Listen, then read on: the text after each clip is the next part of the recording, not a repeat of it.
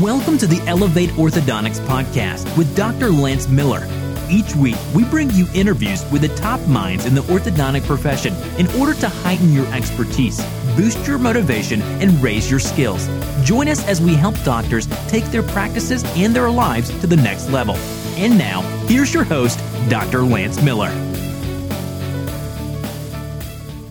Welcome to the Elevate Orthodontics podcast. I'm Dr. Lance Miller, and I'm glad you're here with us this week for a very special episode. Today on the podcast, we have the executive director and former president of the American Association of Orthodontists, Dr. DeWayne McCamish. It was a real pleasure to talk with Dr. McCamish about a number of topics, including protecting the specialty designation of uh, our profession uh, some of the emerging threats and, and competition we have, what the American Association of Orthodontists is doing on a legal and legislative front, a little bit of a discussion about student loans and residency accreditation. And I think you're going to really enjoy this interview. I, I had a great time doing it. I want to thank those of you who sent in suggestions and questions for me. I hope we were able to get most of them, if not all of them, specifically, at least hit on all of the themes. So thanks to those who sent along some of those questions. Typically, I do a book review or a thought of the week, but my interview with Dr. McCamish was a little bit longer than usual, so we'll go ahead and skip that for this episode and get right into the interview. I'm going to be at the MKS Forum later this week in Dallas, Texas. So if you're there, come up and say hi. I'd love to meet you if we haven't already met, and uh, you know, connect with some of you guys in person. So, so without further ado, we'll jump right into the interview. Have a great week. Talk to you again soon. Dr. DeWayne McCamish completed his orthodontic studies at Middle Tennessee State University before earning his Doctor of Dental Surgery and his master's degree in orthodontics from the University of Tennessee at Memphis College of Dentistry. Dr. McCamish is a diplomat of the American Board of Orthodontics. He is past president of the Southern Association of Orthodontists, the Tennessee Association of Orthodontists, the University of Tennessee Orthodontic Alumni Association, and the Chattanooga Area Dental Society.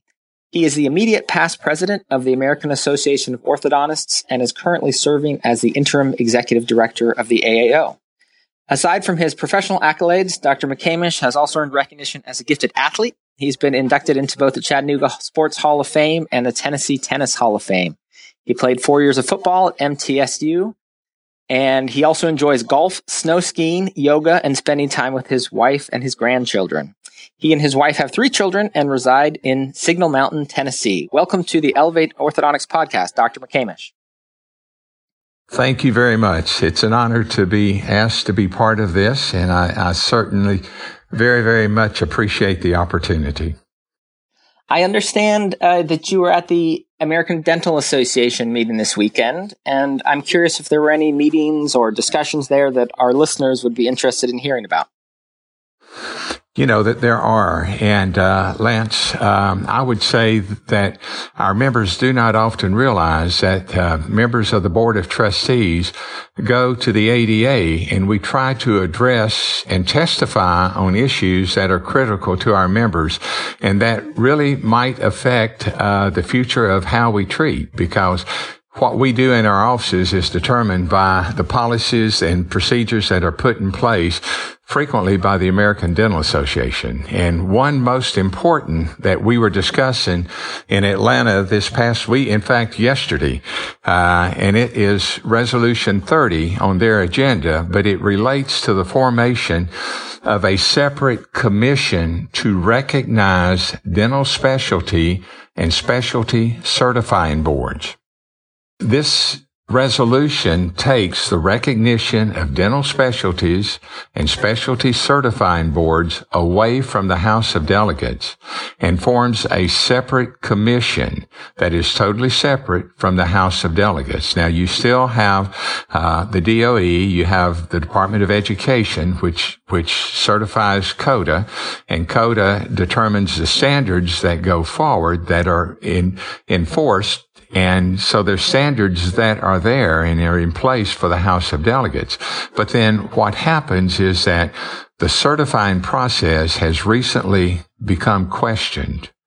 And in that it goes back really to North Carolina and the whitening issue where FTC came in and they ruled that they were in violation because the decisions they were making was done completely by dentists within the North Carolina Dental Association. Well, that's been carried over, and I'm sure your listeners are aware of what happened in Texas with the ABDS, the American Board of Dental Specialties, and they are now allowed to take and advertise as specialties. They sued the Texas Board of Dentistry and they are now allow, allowed to advertise in the state of Texas as specialists.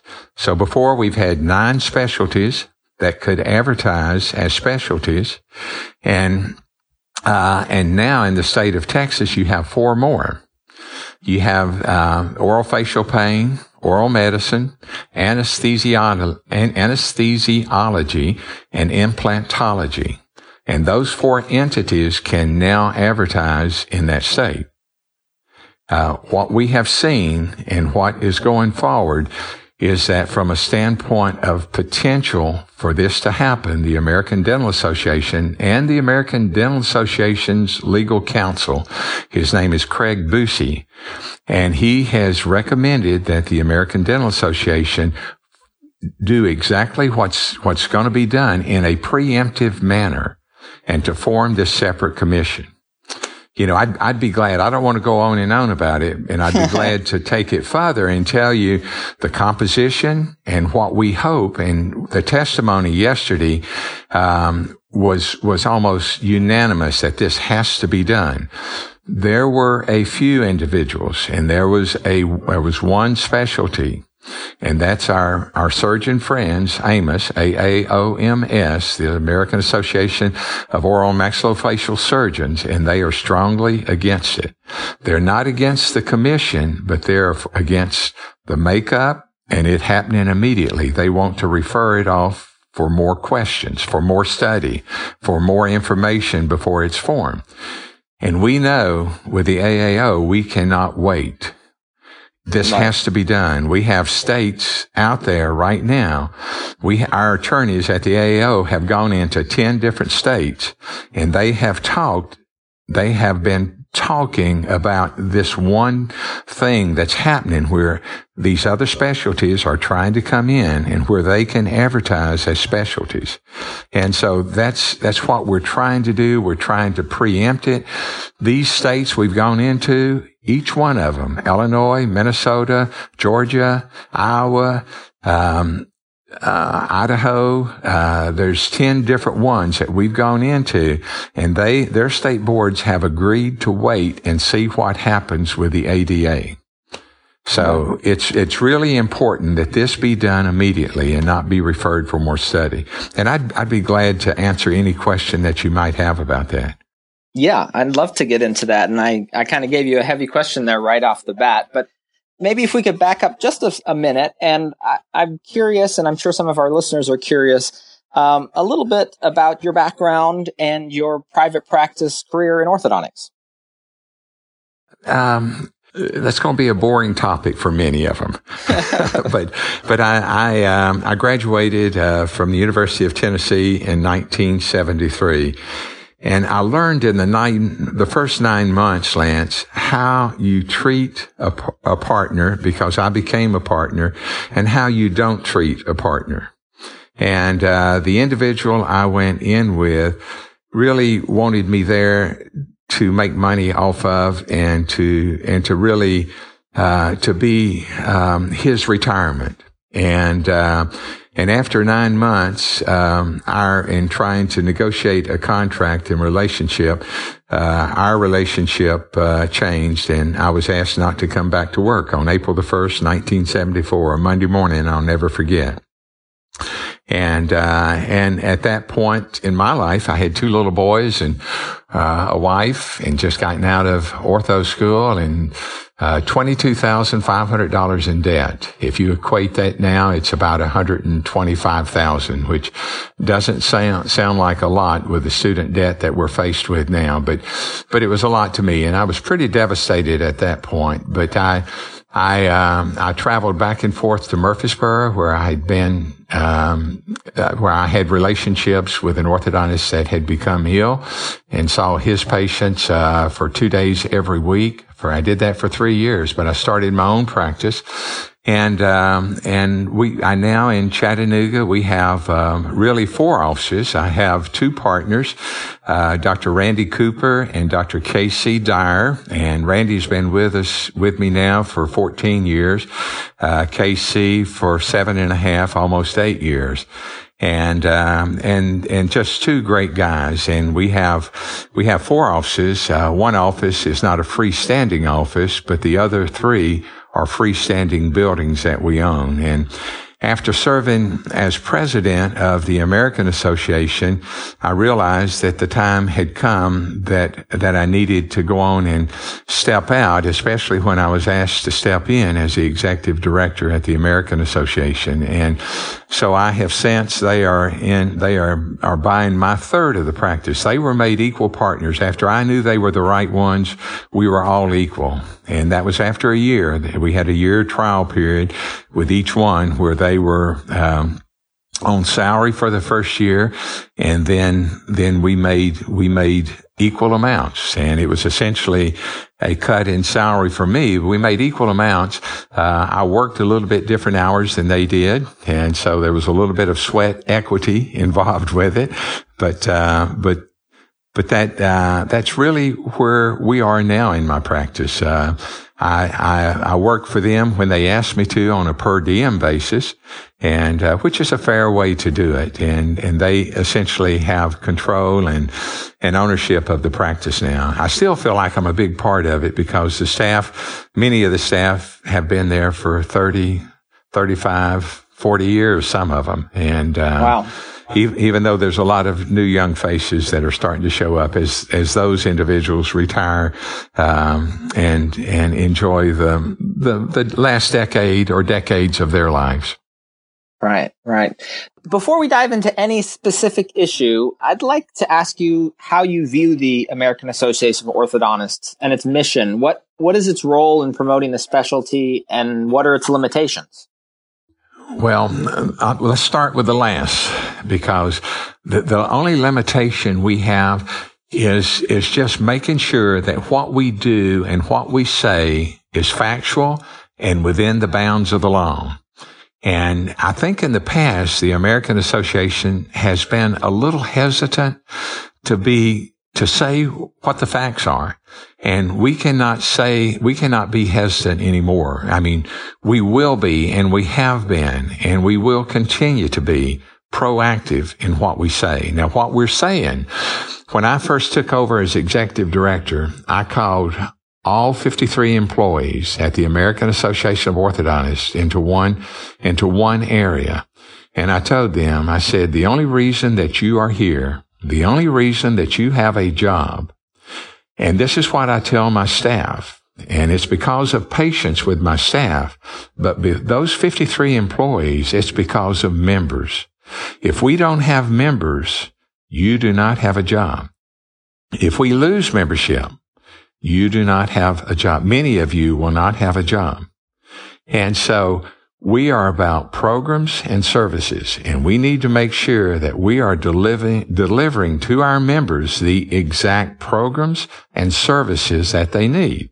Programs to make their practice life easier, services to make sure that we are the voice, that we are putting out there that the orthodontist is the most qualified individual to provide orthodontic treatment because they have two to three years more of training beyond, and I don't know, general dentist, uh, family dentist, uh, however we refer to our colleagues in dentistry and and with respect because it, that's nothing but the truth. And so you know that message is being delivered much more frequently much more openly and much more on social media. Yeah i think that is you know what the membership is demanding and certainly in the groups that i'm involved with that seems to be the refrain over and over. And it seems that we need to change our message more from uh, beef it's what's for dinner theme to uh, choosy moms choose Jif, right? I mean, we've got to try to promote orthodontists, or what, what do you think we're promoting? Are we promoting the word orthodontist? Are we promoting the brand of the AAO? No, we, we're not promoting brand of the AAO. It's nice. I mean, we do promote that and we do promote orthodontists, but what we promote is the qualifications of an orthodontist, the individual who's, you know, what we should be about and what every dentist should be about is providing the very best care for the patients. Now, if they provide the very best care for their patients, then they are going to want to use the very, the very best person to provide that care. And that's exactly what we need to promote. We need to promote that to the public. Our, our identity with our logo is great because that they can recognize that you are a member of the American Association of Orthodontists, that you graduated from a program that is two to three more years of training. That's great, but the public doesn't always do that. They don't always they don't always make that connection. There's a disconnect there. And so the message we have to get out there is that, is that the orthodontist is educationally qualified to provide the best treatment. Right. And what are the ways in which the AAO is hoping to get that message out there?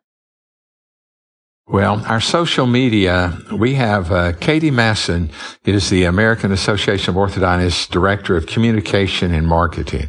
And she has under her a staff of 10 to 12 individuals. And I, I don't know the exact number. She has several very skilled individuals underneath her. And we are using social media in a totally different way than what was used before. Before we were in print, we were in cable, we were on, we were advertising in that way. Now we are digital. We are putting, we are pushing our message out there. Our council on uh, communications on that council, Anil Adikula is the uh, is the chairman of that, and they are really directing our marketing campaign. And, and I'll tell your listeners this: at at the uh, American Dental Association this past week, uh, we started our meeting there. I arrived from St. Louis early Thursday morning, and we had meetings. We first had meetings with the American Association of Oral Maxillofacial Surgeons, and they wanted to um, try to change our thoughts on Resolution 30, and that, of course, did not happen, but we agreed to disagree. But the second meeting we had was with the AGD, and it's significant that the only other time that they have asked for a meeting with us has been a time that they were upset by something that was on our website that said almost exactly what we're saying now. But, and that was probably about when I first came on the board about eight years ago. And as a result of them being upset, we pulled it off our website. Well, they still don't like some of the messaging. They don't like this new message we're putting out there. And, but I, I, we made it very clear the, the trustees that were with us at that meeting, they made it very clear that we're not putting out anything that's not true. The message we're putting out there is that orthodontists are specialists, that orthodontists have more, have more training. And that fact is clear. They wanted us to change some of the wording. They wanted us, and there are ways we can collaborate with them. But, but putting a message out that's not true and a message that we know that our members want us to put out there and that we deserve, uh, that they deserve to have put out there, well, we're going to make sure we do. So yeah. that's that's really how we're doing it now. Our Facebook, uh, we're having more and more hits on our Facebook account. We have, um, I know at one time we had very, very few hits on there. And right now we have over, I think, uh, almost 40,000 likes on our Facebook account. And before we had, it was, it was really, it was really pitiful. It was less than a thousand. And so, you know, we, we, we know that what we're doing is, is good. We know we've had a 1400% increase in Facebook followers. And, um, we celebrated at the AAO when we reached 25,000. Then we, with cupcakes for, uh, CEO, for our, our marketing department and all the AAO staff. We wanted them to know and celebrate with us what was happening. So we've had a 1400% increase uh, within the last year and a half, well, within the last year, really, um, of, of likes on our Facebook. And that's really, the traffic has been up 500% with over 72 million hits on our, on our Facebook site. That's great. And I mean, I think that those things are what the members are, are hoping for. I'm curious what you think uh, the role of the individual members are in terms of spreading the message of the AAO. I think many orthodontists are scared to offend referring dentists, maybe, so they want the AAO to do the really aggressive language. But I think, and I believe there's a role for each orthodontist to play in their communities in, in kind of spreading this unified message. You know, and I, I totally agree with you. I think the first thing that all our members should do, and, and this is how I built my practice, is as I tried to do the very best job I could do. And, and that means uh, you know, anybody, we, we, you, you have six month smiles, you have fast braces, you have all these things out there that can, um, and with Invisalign, um, you, you, they can straighten teeth, but, but making the teeth occlude, bite, fit together right, finishing your cases, making that dentist aware that, that, hey, you do orthodontics better than anyone. That for them, the one comment I hear sometimes is that, well, you know, so and so, I do, I do, I can finish a case as good as so and so can. Well, you know, I, am sorry. A lot of times you didn't diagnose it right, and a lot of times you didn't start right, and, and there's a lot of parameters out there. But our ne- our members need to number one make sure that they are accountable for what they do, and then after they do that. In my practice, and my two partners still do that, we have a final conference with every patient we treat. And we sit down face to face with that patient and that parent or if it's an adult, the patient. And we go over where they were because they forget where they were. And we go over where they are and we re we reinstitute the goals of what we started out and we show them where they ended and how their occlusion is. And they become ambassadors. They become missionaries for our practice. I know that's how my practice grew. I, at one time, I, we still give them pictures. Now we give them digital pictures. At one time, I gave them before and after models of their teeth. And I gave them, uh, Polaroids a lot of your listeners won't know what a Polaroid is, but I gave them before and after Polaroid pictures of their facial features, gave them 35 millimeter pictures of their of their before and after dental results with every patient. And sometimes those are hard conversations. Sometimes you, you, you talk about cooperation or you talk about decalcification and, but those are things you need to have and you document in your records clearly as you go along. So you have a record of what's been done. And, and that's the number one thing that our members can do to promote orthodontics. And I, th- I think the other thing to do is our members need to get involved. They need to be involved with, with not just orthodontics. They need to be involved with their with their states, with their components.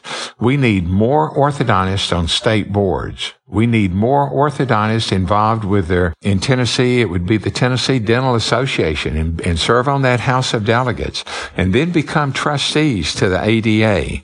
The one thing we found this past weekend was that the the surgeons do a really good job of doing that. They have, if this fails, it will be because the surgeons have outdone us on the local level. And they have more people in that House of Delegates saying things that are not right and things that eventually can cause specialties to be in anybody a specialty of of a uh, porcelain jacket crown as opposed to a veneer or MOD amalgam or um, a, a, class a class five composite. You know, you'll have specialties in all different, just like medicine has 24 different recognized specialties now, and the dentistry will be no different. There'll be anybody can say they're a specialty of anything, including an Invisalign specialist. Right. So you're saying that members can get involved not only in the AAO and, and its component uh, organizations, but to actually be involved at the ADA as well. Definitely.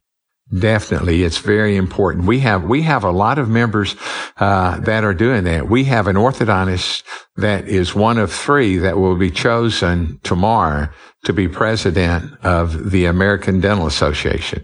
We have an individual from Pennsylvania by the name of Andy Kwasny. And, uh, and Andy has put his head out, his neck out there. He's fighting for orthodontics, you know, and of course we're doing everything we can to support him. But he's running against a, an individual who's an oral surgeon and he's running against an individual who was former uh, member and president of the AGD, of the Academy of General Dentistry for those that don't I know we've referred to AGD, but there's a lot of there's a lot of one of the hard things about being a trustee is learning what all these acronyms mean. I mean, there's there's a thousand acronyms out there, and there's there's more acronyms than there are uh, letters in the alphabet. I can promise you. That's right. Well, let me ask you about uh, an acronym. I know you are uh, ABO certified, and I'm curious what you think is the role of board certification in marketing our orthodontic practices to the public. Do you think we need to present a unified front to the public, or do you think ABO certification should be used to distinguish between orthodontists? Never. Never should ABO certification be used to distinguish between, between orthodontists. It does not make me better to be ABO certified than to be non. I have a lot of friends that did not choose whenever I, I became certified in 1981 82. I had to show 15 cases. I had to go to a Marriott or a Hilton or one Ho- Marriott, I think, that adjoined the airport in St. Louis and take an exam. Then I had to go back and show my cases. The cases had to be two years out of treatment. I had to have three sets of records for each one. It took me an enormous amount of time to do. What ABO certification did for me is what we should be doing anyway. An ABO certification convinced me that I needed to look at everything I needed to do. I never treated a patient after that without taking final records. I never treated a patient after that without having a conference after I treated them and set and set setting down and going over the treatment. So I do not think that being ABO board certified makes you any better than any other orthodontist. I think it makes you aware of the treatment that you're providing. I think it puts you in a situation where, where you're really looking at what you're doing and you're trying to achieve, achieve the best. So you know, I, I, don't know that I've totally answered what you what you uh, asked me by if I think it makes you better.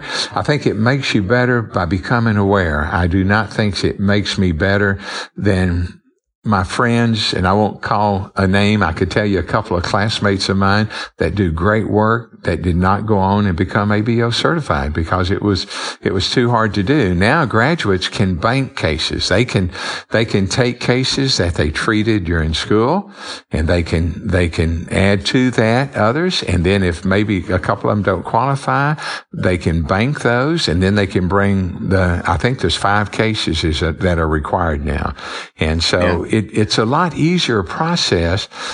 You know, I, I, I it, that's a mixed bag. I, I just think it's, it's just a level. We have 41% of orthodontists ABO certified. When I became certified in, in the early 80s, and I, it was either 81 or 82, uh, there was 17% of orthodontists ABO, um, certified at that point. Um, I think it, I think it does perform a, a very good function to go before your peers and to sit down and to show the work you've done and to put it out before them. Uh, yeah. I, do I think it makes you better? Absolutely not. I don't think it makes me any better than anyone else that's not. And when we took down the ABA, ABO on the, on the member website, that, that needed to be done. When you click on my website, that's, that's different. That's part of my, that's part of my upbringing, you might say. Mm-hmm. Yeah, well, I'm glad you say that, and I think I think I agree with you in terms of the objectives, or at least the stated objectives of the ABO. I think one concern some orthodontists have is that all of these messages somehow get muddled. You know, are, are we looking for a specialist or or a, regular dentist? If we're doing a specialist, is it board certified or or not? And I think at some point uh, I, there's been some proposals to, in terms of streamlining this process or a way to present a more cohesive front and and and saying, look, this, these are the people that we want, not this subset of this subset are are the people that we think are best suited to provide your you or your child with orthodontic treatment. Yeah, well, I, I, um, I, I agree. There should be no distinction. If you are an orthodontist, you are an orthodontist. You are the one most qualified to provide the treatment. And, and that, and that's a period after that. It should not go any further than that. And then, you know, uh, personally, I personally am glad that I became board certified and I would encourage all your listeners to do the same thing. And I, and I've got the feeling that there's not many that have been in practice 44 years that are part of the couple of thousand that are your listeners. Uh, so I would encourage all of the Gen X and Gen Ys that are out there listening to go and do that. I mean, challenge yourself. Go forward and do that. So, in addition, I think to these non-specialist dentists and and, and different uh, groups, we've we've mentioned already, I guess, the rise of do-it-yourself or teledentistry, whatever you want to call them, entrance into the marketplace. And what what is the position of the AAO on these services, and and what is it doing to advance that position? You know, I don't know. Last year when I was president, you probably saw some of the situations where I was interviewed uh, about do-it-yourself uh, orthodontics and and this aspect. And I think you know, one of the biggest things, and this is what we were working on while I was president, but they, we had to have all our ducks in line. We had to have everything legally so that it was secure before we did anything. And I think you know, and I hope your listeners know that a couple of weeks ago, a week and a half ago, we, uh, we officially filed complaints with 36 state dental boards. Yeah. Now the complaint, the complaints that we filed were very specific. We, they had been researched and, and we knew from a legal standpoint that our concern, our total concern in this is the protection of the public. Now, the protection of the public has been ensured in each one of these states by the formation of state regulations and dental laws within each one of those states. The, the American Association totally respects that. And we, we, we, we, we expect those state boards to be set up for one purpose, and that's to protect the public. So with each one of those states, we filed complaints and our complaints were specific against an entity within those states that's practicing in violation of those state dental board laws. And that entity is Smile Direct Club. And we know that they were in, that they were in the illegal practice and delivery, the corporate delivery of dentistry, the illegal delegation of dental services, and the illegal practice of fee splitting. And, and we were very specific with each one of these states we, we, we have, there has been one state, Alaska, that has ordered Smile Direct Club to cease and desist from practicing and offering any type of promotion within that state. Smile Direct Club this past week uh, and did you see the e-bulletin that came out um, yesterday or today? I, I, think it came out yesterday morning, and I've been out of touch with the office, but I'm pretty sure it came out yesterday morning, and it was an open letter to all our members. And, and what we encourage our members to do, Lance, we encourage our members to, to take and if, that they are not on behalf of the American Association of Orthodontists, but as individual practitioners, as tax paying uh, individuals within each state, as licensed dental professional within each state, to take and to voice their concern about this. And if they know or if they have instances of individuals that come into their office that have been treated in such an inappropriate manner, that they make their state dental boards aware of this. This is what has to be done. This is something, this is the tip of the iceberg. If we do not react as a professional, as, as individual practitioners that have the, the sole purpose of providing the best treatment, our code of ethics says that we provide the very best treatment for our patients regardless of financial remuneration. Now, that has to be the basis on which we show our concern, that those patients receive the very best treatment and that state laws are set up to make sure that the citizens of each state receive the very best treatment. It's not like, it's not a technology thing. I mean, technology, technology is great and, and, and we have, and it can use the right way. It is the right way. I Uber. I, you know, I fly from Chattanooga to St. Louis every week. And whenever I get there, I Uber. I Uber because uh-huh. number one, it's convenient. It's a little bit cheaper. That's using technology in the right way. That's not an, an, irreversible procedure. That's not a medical procedure. That's not treating human beings.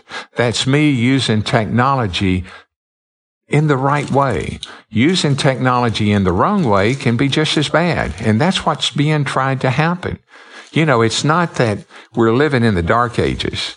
And, and it's not about that you know, access to care is access to care for a patient for their lifetime, for good care, for the proper care. And that's, we have enough practitioners out there to provide that access to care. So, you know, I, you, have got me on a bandwagon on something that I really believe passionately about. And I can tell you our board of trustees, our, our, our individuals within our communication and marketing department, our legal department, our education department at, at 401 North Lindbergh in St. Louis, they feel exactly the same way. They are there. They are fighting for our members and we are going to fight as hard as we can. I can promise you. So this sounds to me like a battle that's kind of waged in each of these 36 states. And I guess this kind of leads to a, a, different question I have, which is, you know, how much of our efforts in, from a lobbying standpoint should we be focused on federal entities versus the state, you know, state boards and, and state uh, legislatures? Well, I, I don't think you can ignore one or the other. You have to have the federal, and we can talk about that in a minute too. But uh, you have to have the state too. I mean, state laws are critical for each state, and and they control the entities that practice, and they control the rules and the regulations that each of our members have to live by within the state. But then the federal is important because you, you have more of a global presence with the federal. Because there you have the 2.3 excise tax. Um, you, you, have the, where we have FSAs, we now have the RAISE Act. Um, before the flexible spending account was $5,000. It got knocked down to 2,500. We've got it back up to 2,600 now. It used to be there was no use it or lose it uh, there was a use it or lose, there was not a use it or lose it provision. Now there is. So the RAISE Act tends to, ta- wants to take it back up to 5000 wants to add $500 for each dependent beyond two. It also wants to get rid of the use it or lose it rule. So we're fighting on that regard. That's important for our members because that's the global. That affects everybody. We pay federal tax, we pay state tax. So you got federal, you got state. You cannot ignore one over the other. So you don't go from that. Just recently, and this will really be, be good news for, for those of our members out there that are Gen X, Gen Y, or just got out of school. Um, and, and they, they are faced with a lot of debt. And we recently had a uh, an act presented. It was the Student Loan Refinancing and Recalculation Act, and we now have 14 other associations and programs that have signed on to it supporting it, including the ADA. They have signed on to our act that we have put before Congress. We now have a bipartisan group going forward. It's spearheaded by a Democrat out of California, John Garamendi, and then a Republican out of Pennsylvania, Brian Fitzpatrick. And what this act does is what should have been done all along. The federal government does not need to make out, make money off of students that are in school. They do not need to make um, money off of graduates that have gra- that just graduate that have. We know the average debt is three hundred and sixty-four thousand. Even though that number, I've, I've been told um, by several expert practice advisors, we'll know more information soon because we've got a new survey out. But that number is closer to four hundred thousand now. We know that that's the average. That means it's that many more that have more, and we've heard even up to a million dollars in debt. But this, this refinancing and recalculation act, it takes, it doesn't go, it doesn't do away with the debt, but it, it stops the interest being accrued while you're in school while you're in undergraduate, while you're in graduate school. It sets the interest rate that can be charged on the 10 year treasury plus 1 it makes it so that when you get out, if that rate's changed, that you can refinance, you can, you can go down to a lower rate. If it, if, if that 10 year treasury rate has changed, you can go down to it plus 1. It is a big, big deal for individuals that are in school, going to enter school and have just graduated with a lot of debt. Because there's a lot of ramifications from the debt. We have the startup of DSOs. We have a lot of things happening. People are not being allowed to do what they would like to do when they graduate. People meaning our members, students that are our graduates, the residents that are getting out of school. Yeah, I think those all sound like really sensible uh, suggestions. I think those would all be great things for orthodontists and for members of the AAO. So you've got to have the federal, uh, you, have got to have it, Lance, as, as, as well as the state. You cannot disassociate. We have to be, we have to be at both places. And I'll add one more thing. The, the House of Delegates uh, in 2015 allocated $1 million for component defense funds. Now, we have been so far, including Texas, we have been in 10 other states.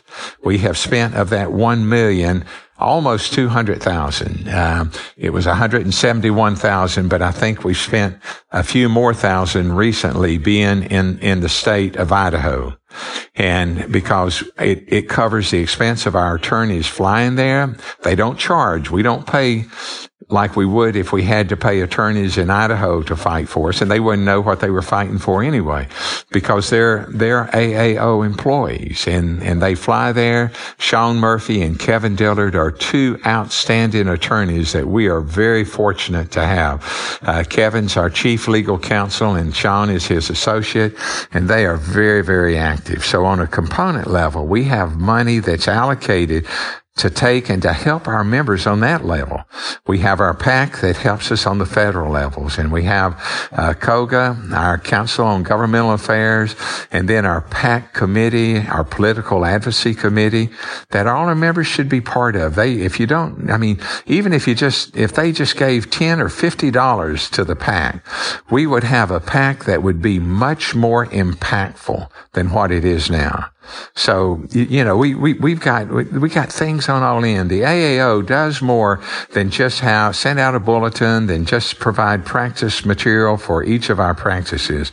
There's all these other balls that are in the air that are going on at the same time. Great. Let me wrap up kind of with this last issue. I know that the AAO doesn't credential orthodontic specialty programs. We talked about the role of CODA earlier in the interview. But I know that many members have concerns about increased numbers of orthodontists, uh, especially from so-called for-profit programs. And Dr. McCamish, I'm wondering if you think this is, is a valid concern. Do you think this is kind of a protectionist reaction? Um, you know, it seems like there are still lucrative practice opportunities exist, and maybe that's why we have, um, you know, these these programs popping up. Uh, what, I'm curious what your thoughts are. Um, well, you know, is it a valid concern? Again, I'll use the word absolutely. It is a tremendously valid concern. Uh, when I was president, one of the last things I did is I appointed a committee. I went to the CODA review committee when when they were meeting at ADIA, and uh, and we were I don't even know where we were. We were in Denver, I think. Um, and that's not right. Uh, we were in, uh, California somewhere. And, um, and uh, I went to I went to the CODA review committee, and they they had a hearing, and and I, I stood up and I said, you know, I, I, why do we not have full time equivalents in all the specialty programs? And what I mean by full time equivalents, they abbreviated FTE, and it means you have a, a full time equivalent per number of students within a class. And, and we have programs springing up that come nowhere near to what it should be. And, and I won't, I don't know that it's appropriate for me to mention individual schools or programs, but we all know that schools and entrepreneurs are looking at orthodontic programs as a way to make money.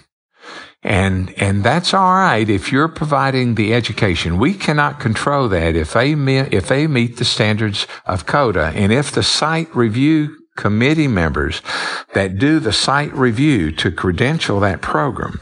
And we, we need to strengthen the standards of CODA. And I appointed a committee that is haired, is, is chaired by one of our trustees, Steve Siegel. And, and they are doing a great job. Some things are going to happen. There will be some things happen, uh, that we will be taking pr- uh, proposals to CODA to take and to try to institute and to change the, the standards that CODA's had. I feel like right now surgery, the surgeons have standards. They have standards on FTE. There should be, their standard is one instructor for every four students. One instructor always in the clinic anytime students are being treated.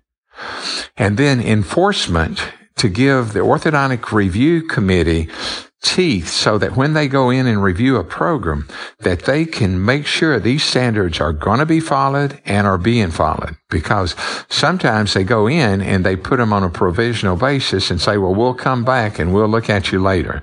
So you have to work from within. The american association of orthodontists cannot go out and say you cannot start this school. We have no power to do that that, I mean, I know a lot of times I've heard, um, young grad, young residents or graduates say, well, well, why, why can't the American Association of Orthodontists stop this? We have 67 orthodontic programs in the United States.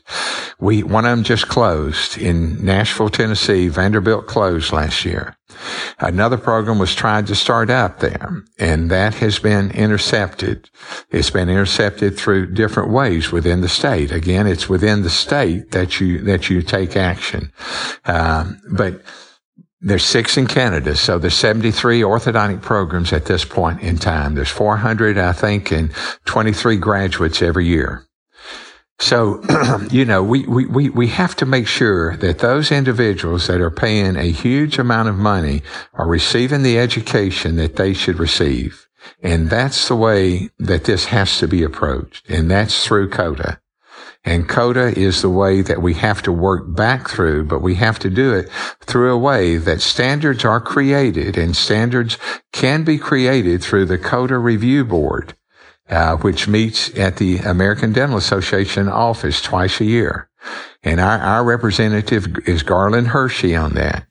And, uh, and, and it's through that, that it's through him that we're going to take our message that's that's an answer that I haven't heard before. I think that's really informative, and I think that you know speaks, I think, to some of the legitimate you know opportunities we have to to affect change. So uh, thank you for that. That, that that's really great. You know, I, I, would encourage your members to reach out to Steve Siegel because Steve is, uh, he is, he's a bulldog on this and he is excited about it. He teaches uh, he's he's instructs in school. He knows that there's violations out there, and um, and and and that's that's really that's really where we go. There's some programs that have numbers that if this if these standards are enacted, they will be forced to cut back. They will be forced right. to cut back. Yeah. Great. Well, this this has been just fantastic uh, information, Dr. McCamish. I've, I've really enjoyed doing this interview and, and getting this information from you. We're going to finish here with with the same questions I ask all my interviewees. I have uh, this Express Eight. We're going to ask eight kind of rapid fire questions and just give me some quick answers, and then we'll wrap things up. All right, I'll do my best. This may be hard. and, and, your members need to oh. know that you and I didn't, you didn't provide me any advanced I, questions. I did not. I did not. So we'll see. Even we'll though I asked you, I said, what kind of questions might we go? yes, no, so, that's I, true. I, that's true. I, you, you, give me your rapid fire. Give me yeah. your rapid fire. In your practice, what was your go-to treatment for full step class two patients? Uh, if I could get them early enough, I would distalize. I would try to treat them. And, and, and the answer is it depends. It depends upon facial features. It depends on skeletal relationship. Good facial mm-hmm. features, I always try to distalize. I always, if it's a maxillary excess, I have no problems with taking out two upper buys. If I've got a good lower arch, I'd preserve space as much as I could. I very much uh, uh, agree with trying to treat non-extraction when I can, but I have no hesitancy about taking out teeth or a tooth, depending upon symmetry when it's required. What was your standard retention protocol? Our standard retention protocol was a bonded three to three on the lower. If requested, we usually used upper and lower removable Hawleys worn at night with uh, clear uh, liners worn during the day for the first uh, six months of treatment, and then at night only with the with the Hawley retainers. Okay, great. Who have your role models or mentors been? My role models, mentors, I, I have to say Dr. Faustin Neff Weber. Uh, Dr. Weber uh, taught us to do excellence in all we did.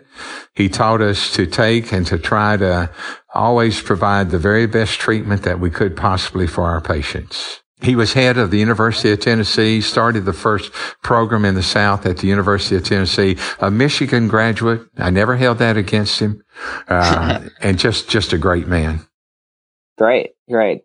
What is your favorite orthodontic product or instrument, something that you couldn't practice without? Um, I'm, I'm a big believer in self ligation. Uh, I tried it many years ago with a, a product called Edgelok. It didn't work. Uh, it became disengaged. So regardless of product, I've used several different self-ligating brackets. Um, I would have to say a self-ligating bracket has made it easier for us to practice in training assistants and, um, and, and, and, and we mainly use a lot of sliding mechanics and in, in treating patients. One I couldn't do without though is nitinol. Nitinol wire is one I could not live without. A memory wire, whether it's Sentalloy right. or, or without a product. I could not live without that. That's, that's definitely true. What's the best vacation you've ever taken? The best vacation I've ever taken. Wow, that's that is. Um, I'll tell you, the best vacation I've ever taken is the last one I did with all my family. And um, I mean, it's regardless of where it is. It's not the location; it's the people you're with. That's my favorite vacation. I think that's a great answer. I like that. What's uh, what's one great book that you've read recently? Um, one great book that I've read recently. You know, I I think probably Who Moved My Cheese. It's an easy book to read, and it lets you know that you cannot look back and wonder what happened and I think it pertains to our profession more than any other book that I've ever read.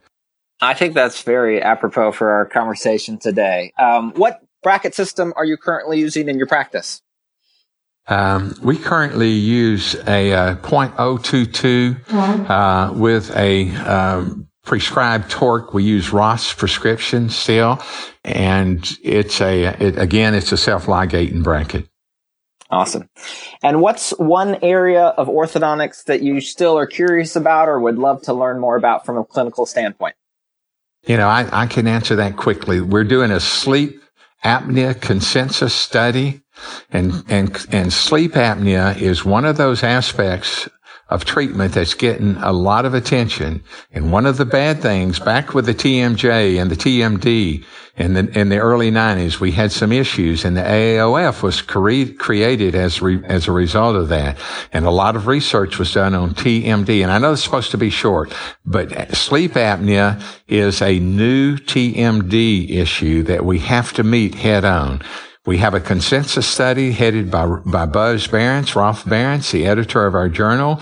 We have physicians on it. We now have 13 confirmed individuals. They're going to gather the evidence. We're going to put forth a white paper. We're going to have help for our members that are being threatened with lawsuit because they took out four bicuspids and some individuals are out there saying you cause sleep apnea and and we're on the forefront of that. It will be happening. There will be a paper coming coming through, uh, about by the middle of next year, shortly after the AAO session in Washington. Sorry for the length. No, that was a great answer, and I think that is a hot topic, the whole airway issue. So, well, good. This has been a blast, and I and I want to thank you again, Dr. McCamish, for coming on, for uh, giving such eloquent and and and responsive answers to to our questions today. Um, I'm going to leave you with this last question. Um, what what closing advice would you have for a doctor who's just getting started in her orthodontic career? Is is there something you've learned that you didn't know perhaps when you were a new orthodontist that you would pass along? Um, just starting your career, you know what I what I would say to you is um, is treat your patients with respect. Treat every one of your patients exactly like you would treat a member of your family. And you have a great profession. You will succeed. You will be good. The world will beat, they'll beat a path to your doorstep. Treat your patients as if you would, as if it was one of your family members and how you would want your, the member of your family treated. That's right thank you again, Dr. McCamish. Uh, this, like I say, has been a real honor for me. Thank you. I've, I've enjoyed it very much, Lance. I appreciate you asking me to be part of this production and be part of this podcast and to be part of your, of what you're doing for our profession. I commend you on that. I commend you for bringing information to our members. And if I can provide or if anyone wants to reach out to me, my email is dmccamish at aaortho.org. D, all lowercase, McCamish, M-C-C-A-M-I-S-A, at aaortho.org. And I'd be glad to answer. I'm available to help. The AAO is there to help. Any way we can help you, please reach out. All right. Thank you again and have a great day. Thanks. Nice talking to you, Lance. Bye bye. Thank you for listening to the Elevate Orthodontics podcast. For more episodes, subscribe on iTunes or visit our website at elevateorthopodcast.com. Tune in next week for another great episode.